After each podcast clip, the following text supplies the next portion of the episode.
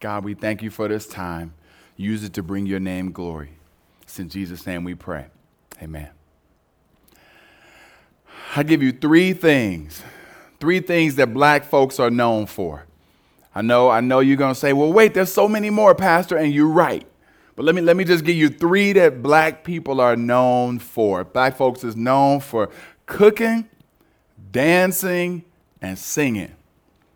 Cooking, dancing, and singing. Now, now let's let's just be real for a second, all right? Don't get too angry with me, but let's just be real. You go to a black person's house for dinner or you go to a barbecue and you know you expect the food to be banging. You expect a, a really good meal because, after all, black folks have been making something out of nothing. That's the whole premise of soul food taking the scraps, flavoring it, and seasoning it, and making it something that's fit for a king. Or, or maybe when it comes to dance, you know that all you need is a little bit of a beat and black people are going to start moving. You could be getting your groceries at the line. It's like beep, beep, beep, beep. You know, like we don't we don't need much to get to kicking it. And so when it comes to songs, songs is that thing that can that can that can almost like a, a, a, certain song can allow you to escape can take you to a different place. Maybe you've been working out or maybe you've been on the bus and you had on your headphones and while you was jamming, you almost forgot that anyone else was around and you slipped into this other place. A song singing can take you there. And so I was I was shocked when I found out that not everybody had the bonding experience that I thought that I had with the greater white America. I thought that I had a bond with white people that was universal from white people to black people. I was an elementary school student in my chair, and every Sunday morning at Superior Elementary in East Cleveland, this all black elementary, all black, only with some sprinkles of white teachers and white administration, no white students, all black.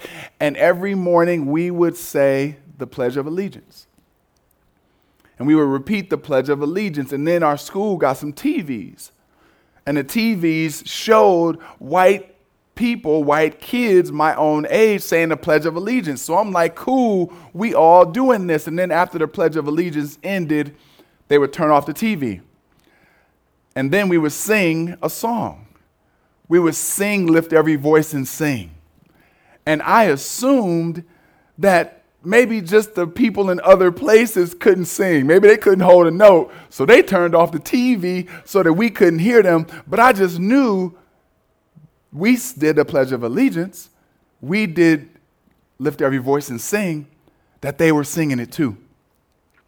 And so it was to my shock, to my dismay, to my disbelief that when I talked to white people that began to be friends of mine, and we would talk about life and stuff, and I'm sharing with my brothers and sisters that are Asian and all these different cultures, that they didn't grow up singing, lift every voice and sing. Whether it was in school or whether it was in church or whether it was in a, a big event that, that had black people lift every voice and sing was a part of it. But I realized that, that maybe even though they didn't have that exposure, that that didn't change the heart of this, this song that was birthed in black culture, that, that this song that was a song of hope, this song that had the audacity to believe in a world that would be pleasing to God, this song that had its construction in something that was so identifiable by black people, but a pain that was understood by all this song was speaking to all nations, all cultures, all races. And so I want you to dive in with me. Would you look with me and see if you can identify some of the, the themes and some of the lyrics that show us how God was moving? Look with me at the first stanza. Lift every voice and sing till earth and heaven ring, ring with the harmonies of liberty. Let our rejoicing rise high as the listening skies. Let it resound loud as the rolling sea. Sing a song full of faith that the dark past has taught us. Sing a song full of the hope that the present has brought us. Facing the rising sun of our new day begun, let us march on till victory is won. That first stanza is noted by the United Methodist Church as a resounding hymn of praise full of rich metaphors such as harmonies of liberty or rejoicing loud as the rolling sea. But do you know what a, a harmony of liberty is? Liberty, this, this, this concept, this word that means a state of being free within society from oppressive restrictions imposed by authority on one's way of life, behavior, or politics. Liberty is, is, is no constraints. It's doing your thing, it's living your life and not having anyone hating on you, no obstacles, no hurdles, no impediments to your joy, to our joy. I was listening to a, uh, a professor explain how, uh, through voting, liberties have been stolen, liberties have been oppressed. Dr. Carol Anderson, a professor at Emory, Emory University, shared uh, uh, this expression from her book, One Person, No Vote. She said, Alabama said, you got to have a government issue photo ID. Then they said, but your public housing ID doesn't count. Alabama has a lots of public housing. 71% of those in public housing are African American. For many, that's the only ID that they have.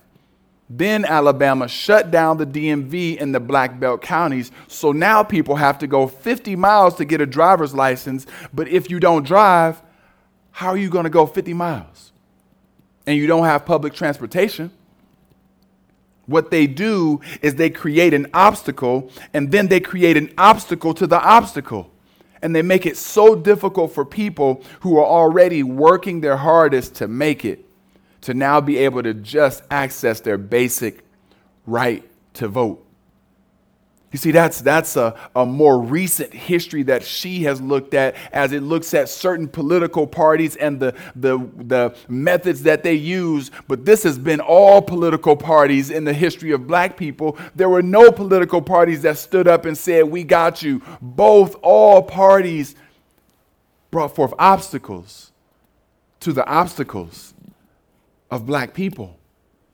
And so a harmony of liberty means an expression that is, that is removing all oppression, all authority that seeks to hinder me experiencing the full joy that God would have. And James Weldon Johnson penned it well that we all need our voices to lift up and be a part of that liberty. Continue with me in in, in, in, in knowing that that's a part of our dark past. But I love that James Weldon Johnson doesn't just let this be a historical piece that looks at the pain that took place, he also looks to the future. Our dark past won't stop us. It won't stop us from hoping and believing in a better tomorrow, and those pains can't contain our hope, and so we lift our voices. Continue with me in the second stanza. Stony the road we trod, bitter the chastening rod, felt in the days when hope unborn had died. Yet with a steady beat have not our weary feet come to the place for which our people sighed.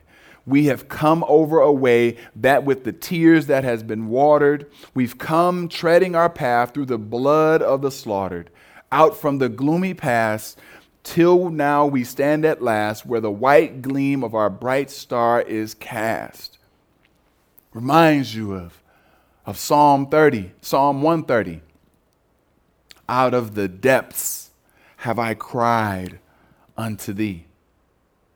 This, this second stanza is a, is a, a, a, a, posture of seeking God, of, of longing for Him to act redemptively. It is a lament Stony the rod we trod, bitter the chastening rod. We got to be, be careful when we think of these, these terms and sing past them Because while the crux is hope, there's been a, a pain that's been endured and that it's been experienced.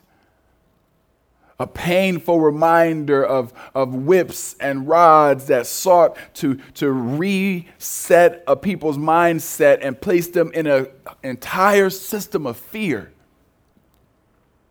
But liberty, but liberty frees us from fear, frees us from pain. We won't forget, but we won't let it stop and contain our hope.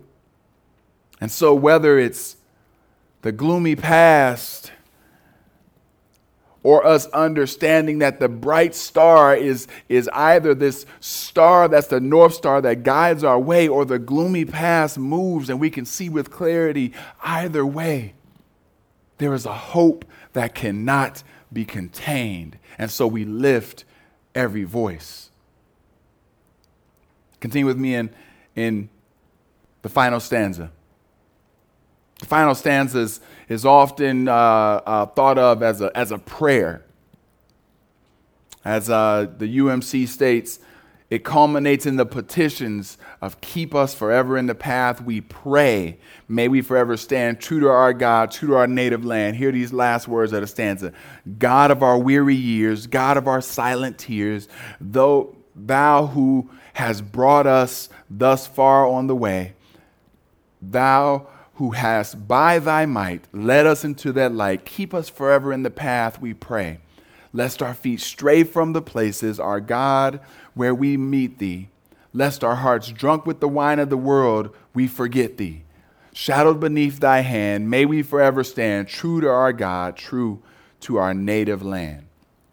There's two elements that you will find present within spirituals, whether a spiritual that is cultivated uh, out in the fields or a spiritual that's cultivated in the classroom. There are two elements that you find within a spiritual.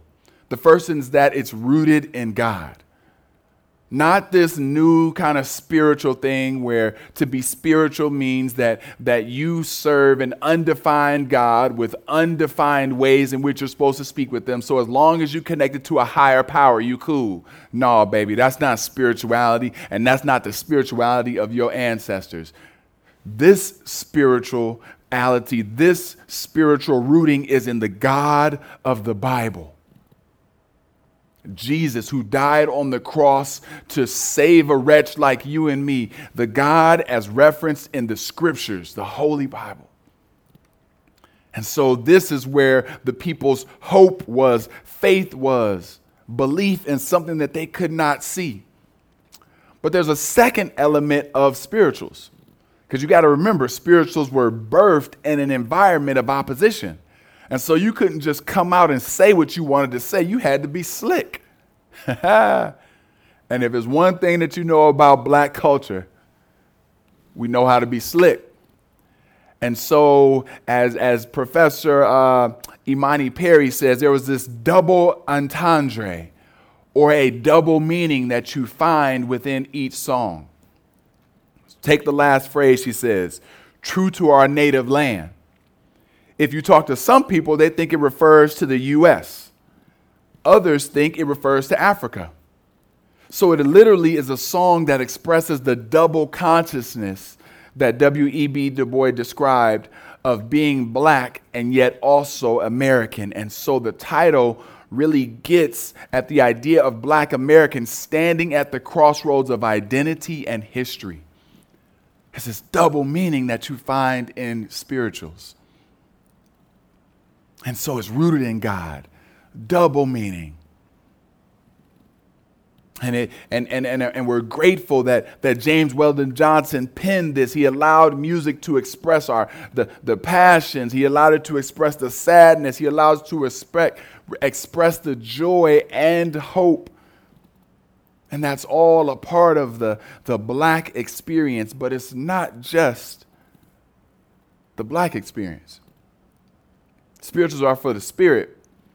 Spirituals are for humans. Spirituals are for whether you are brown, black, yellow, white, and spirituals speak to your spirit.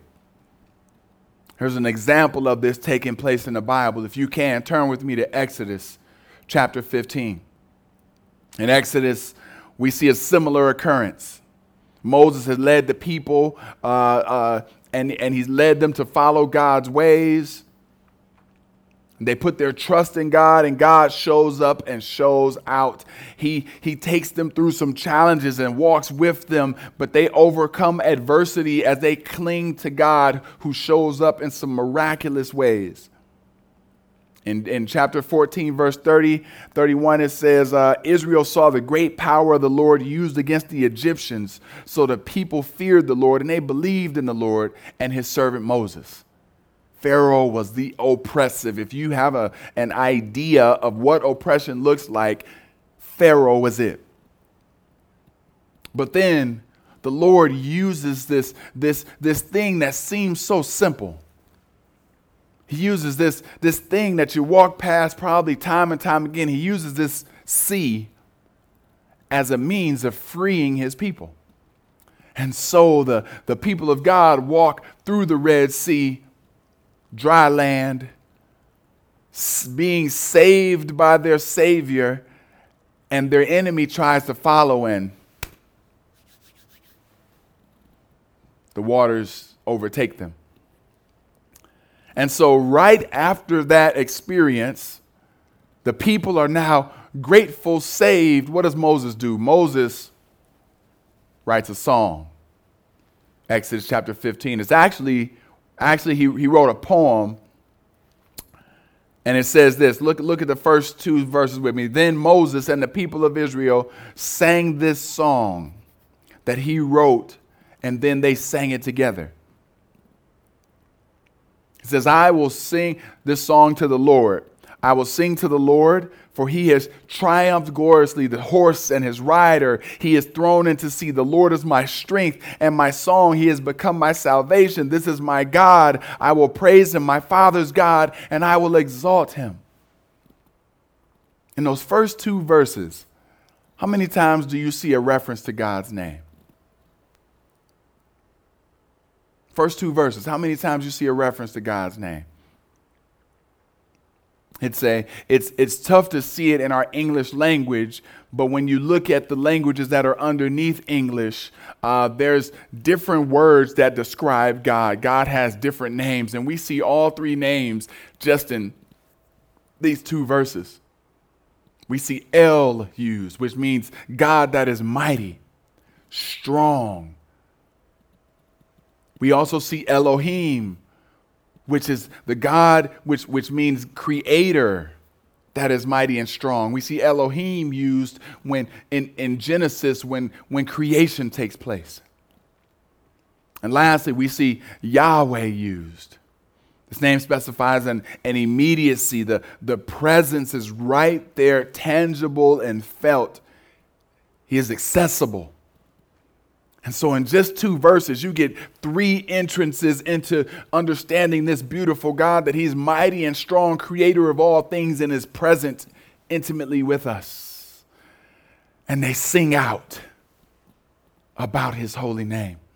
Continue with me, verse 3 The Lord is a man of war, the Lord is His name. Pharaoh's chariots and his hosts he cast into the sea, and his chosen officers were sunk in the Red Sea. You see that? Referencing history, referencing the pain, referencing the people that caused pain. And what God did, the floods covered them, verse 5. They went down into the depths like a stone. Scroll down with me. Verse 13. You have led in your steadfast love the people whom you have redeemed. You've guided them by your strength to your holy abode. Scroll down to 17. You will bring them in, plant them on your mountain, on your own mountain, the place, O Lord, which you have made for your abode, the sanctuary, O Lord, which your hands have established the Lord will reign forever. Do you see this, this vision of hope after coming through a traumatic situation and speaking out as to what God brought them from, but also excited about what He's bringing them to? This ain't just James Weldon Johnson. This is biblical. This is how we, as the people of God, operate. But notice, a praise fest breaks out. Then in verse 20, Miriam, the prophetess, the sister of Aaron, took a tambourine in her hand. They started getting it, and all the women went out after her with tambourines and dancing. And Miriam sang to them, Sing to the Lord, for he has triumphed gloriously. The horse and his rider, he has thrown them into the sea. I could just imagine a, a call and response. Sing to the Lord, sing to the Lord, sing to the Lord, sing to the Lord. Y'all know I can't sing, but hey, you there with me? You can just imagine the people celebrating what God has done. You can imagine James Weldon Johnson, who probably can still look in the eyes of his parents or his grandparents whose hands are battered from, from, from slavery and from experiencing pulling cotton or some other type of thing. And now he gets to write a letter as a freed man. As a man that looks back at the past but is hopeful for the future. I'm curious to know, family, in the chat, if you could just in three words tell us an event that's praiseworthy of a song from your life. Come on now. What's something that happened in your life that, that was so praiseworthy that it would have been cool for you to just come out with a song and start singing God's glory after how He brought you through? But there's that double meaning, right? There's a double meaning. There's the lift every voice, because there's a double meaning here too. And I, this is my personal interpretation of the double meaning. There's lift every voice, a command for each of you to voluntarily lift your voice. For each of us to, to go ahead and share our voice and let it sing out. But then there's also the command to lift every voice, the command for you to lift all voices to make sure that no voice is left behind. So you do something voluntarily, but then you also go and make sure that the voices of others are lifted. That's the only way we achieve true liberty, right? Is, is if we do it together black folks, it can't be at the demise of other people that if we get authority, we then begin to put down, beat down, and crush other folks in the way that we've been oppressed. That's not liberty, that's retaliation. And so we, like Christ, know that it takes all of us, one body, lifting our voice. And so there's an example of this. We like to, in the black community, call ourselves queens and kings, right? Here's an example of a, of, of a kingly experience in Proverbs 31. It's usually thought of as like, you know, thinking of like the Proverbs 31 woman. Well, the first nine verses is a little bit different. There's actually a king named Lemuel. And this king is wise that's why it's in the, the book of Proverbs. But he's wise because he listens to wise counsel, and the wisest counsel in his life is from a woman, prominent woman in his life, his mother. In verses 1 through 7, his mother tells him, Hey, this is what you don't do. Don't be out sleeping around. Don't be out getting drunk. But then in verses 8 and 9, she tells him what to do. Look with me in Proverbs 31, verse 8 and 9. She says, Open your mouth for the mute, for the rights of all who are destitute. She says, Open your mouth, judge righteously, defend the rights of the poor and needy. Some of your versions might say, Speak up. Speak up for the mute. Speak up and defend the poor, the rights of the poor and the needy. I can hear James Weldon Johnson saying, Lift your voice. Lift your voice. Let your voice be heard, but also lift your voice to lift up another. Lift up so that we all together as a family, together as a unit, together as one, bring forth the harmony and liberty that we all should be experiencing. Lift up every voice. And so, we are called this double way of seeing the, the, the, the lift every voice be a challenge to you and a challenge to us to lift others up. Something beautiful, and I'm, and I'm encouraged by this poem Brother, Brother Weldon wrote. I asked y'all to share a couple of a couple of ways that that that a couple of situations that took place where where you had a praise worthy song that you should have wrote from something that you got through. CJ says,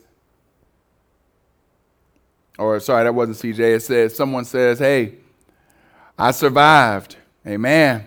Freedom from my past. Amen. Me passing all my classes with a B or higher. Amen. Write that song out. I'm coming from the hood and attaining two college degrees and have a son raised in the same hood to attain two college degrees. Come on. We got reasons to write. That's rare in this hood.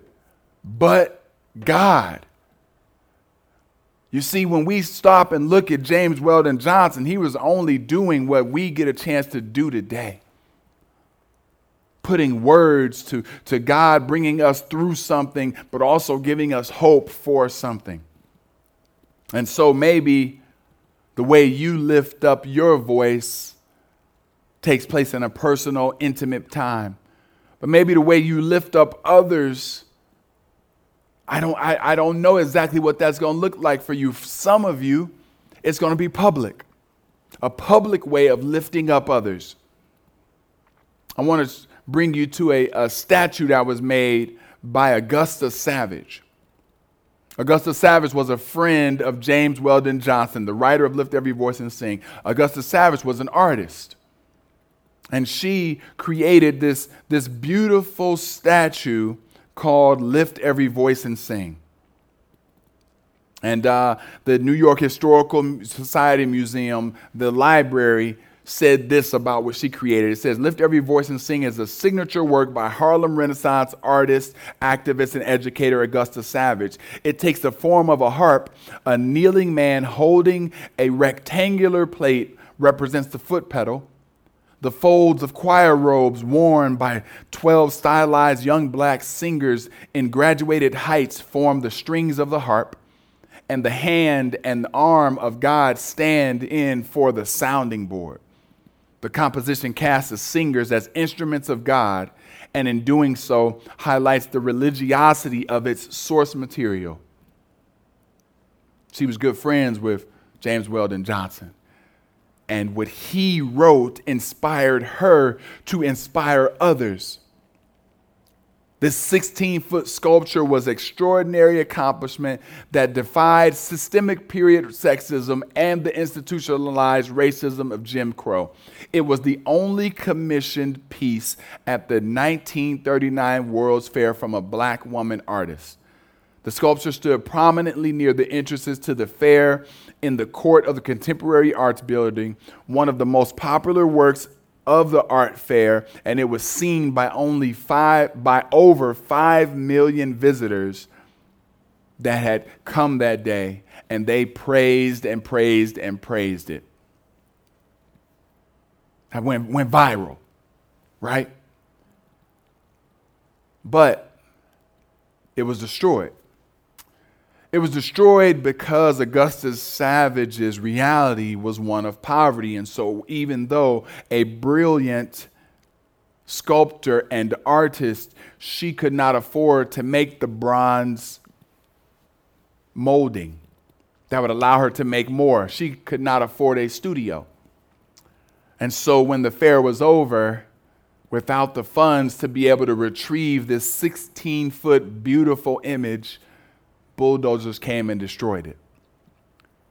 You see, there's this harmony of liberty where, where we all get to experience a, a sense of joy and peace. And when that is robbed, we all have to say, In what way do I make sure that my voice lifts up and I lift up others? Maybe it's through a public work of art, maybe it's through your business, maybe it's through, I don't know how He's going to use you.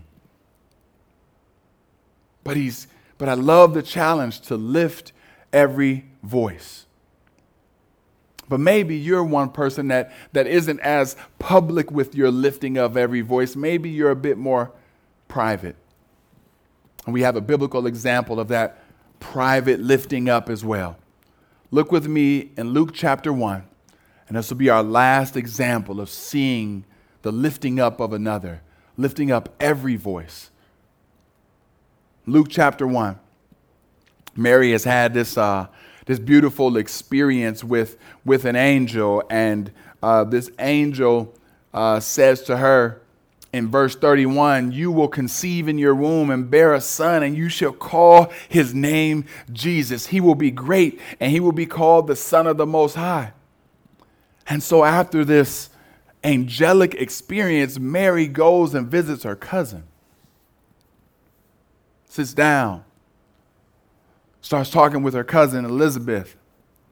And Elizabeth tells her about what, what the baby in Elizabeth done. As soon as Mary hit the dough, baby jumps and leaps. And then Elizabeth says these words in verse 42. She says something to lift up Mary. She says, Blessed are you among women, and blessed is the fruit of your womb. See, sometimes the way we lift every voice happens publicly by what we create for all to see, but sometimes it happens personally as we allow our words to pour into and celebrate and lift up another. And how does Mary respond after hearing these words from her cousin? Verse 46, same chapter. Mary responds with something called the Magnificat, which is a song, which means magnify the Lord. Look at verse 46. And Mary said, My soul magnifies the Lord. My spirit rejoices in God, my Savior, for he has looked on the humble estate of his servant. For behold, from now on, all generations will call me blessed. For he who is mighty has done great things for me and holy is his name, and his mercy is for those who fear him from generation to generation. He has shown strength with his arm. He scattered the proud in the thoughts of their hearts. He has brought down the mighty from their thrones and exalted those of humble estate. He has filled the hungry with good things, and the rich he has sent away empty. He has helped his servant Israel in remembrance of his mercy, and he has spoke to our fathers, to Abraham, and to his offspring. Do you see how Mary breaks out into song? She, she, she has her voice lifted by her cousin, and it leads her to lift her voice. Family, I don't know if it's going to be a public display of lifting your voice. I don't know if it's going to be a private display of lifting your voice. All I know is lifting our voice can bring God glory, can bring God joy, can encourage one another to fight this fight. To, to, to, to push through on these stony roads that we have ahead because we still have a journey ahead of us. Martin Luther King said, Too often we under, underestimate the power of a touch, a smile, a kind word, a listening ear, an honest compliment, or the smallest act of just caring, all of which have the potential to turn a life around. Let's lift each other up. Let's lift every voice and sing. And so, lastly, this question was posed. This question was posed Is Lift Every Voice and Sing for everyone? Or is this for blacks alone? Dr. Uh, the United Methodist Church reflected on this as they posed this question to a ton of people.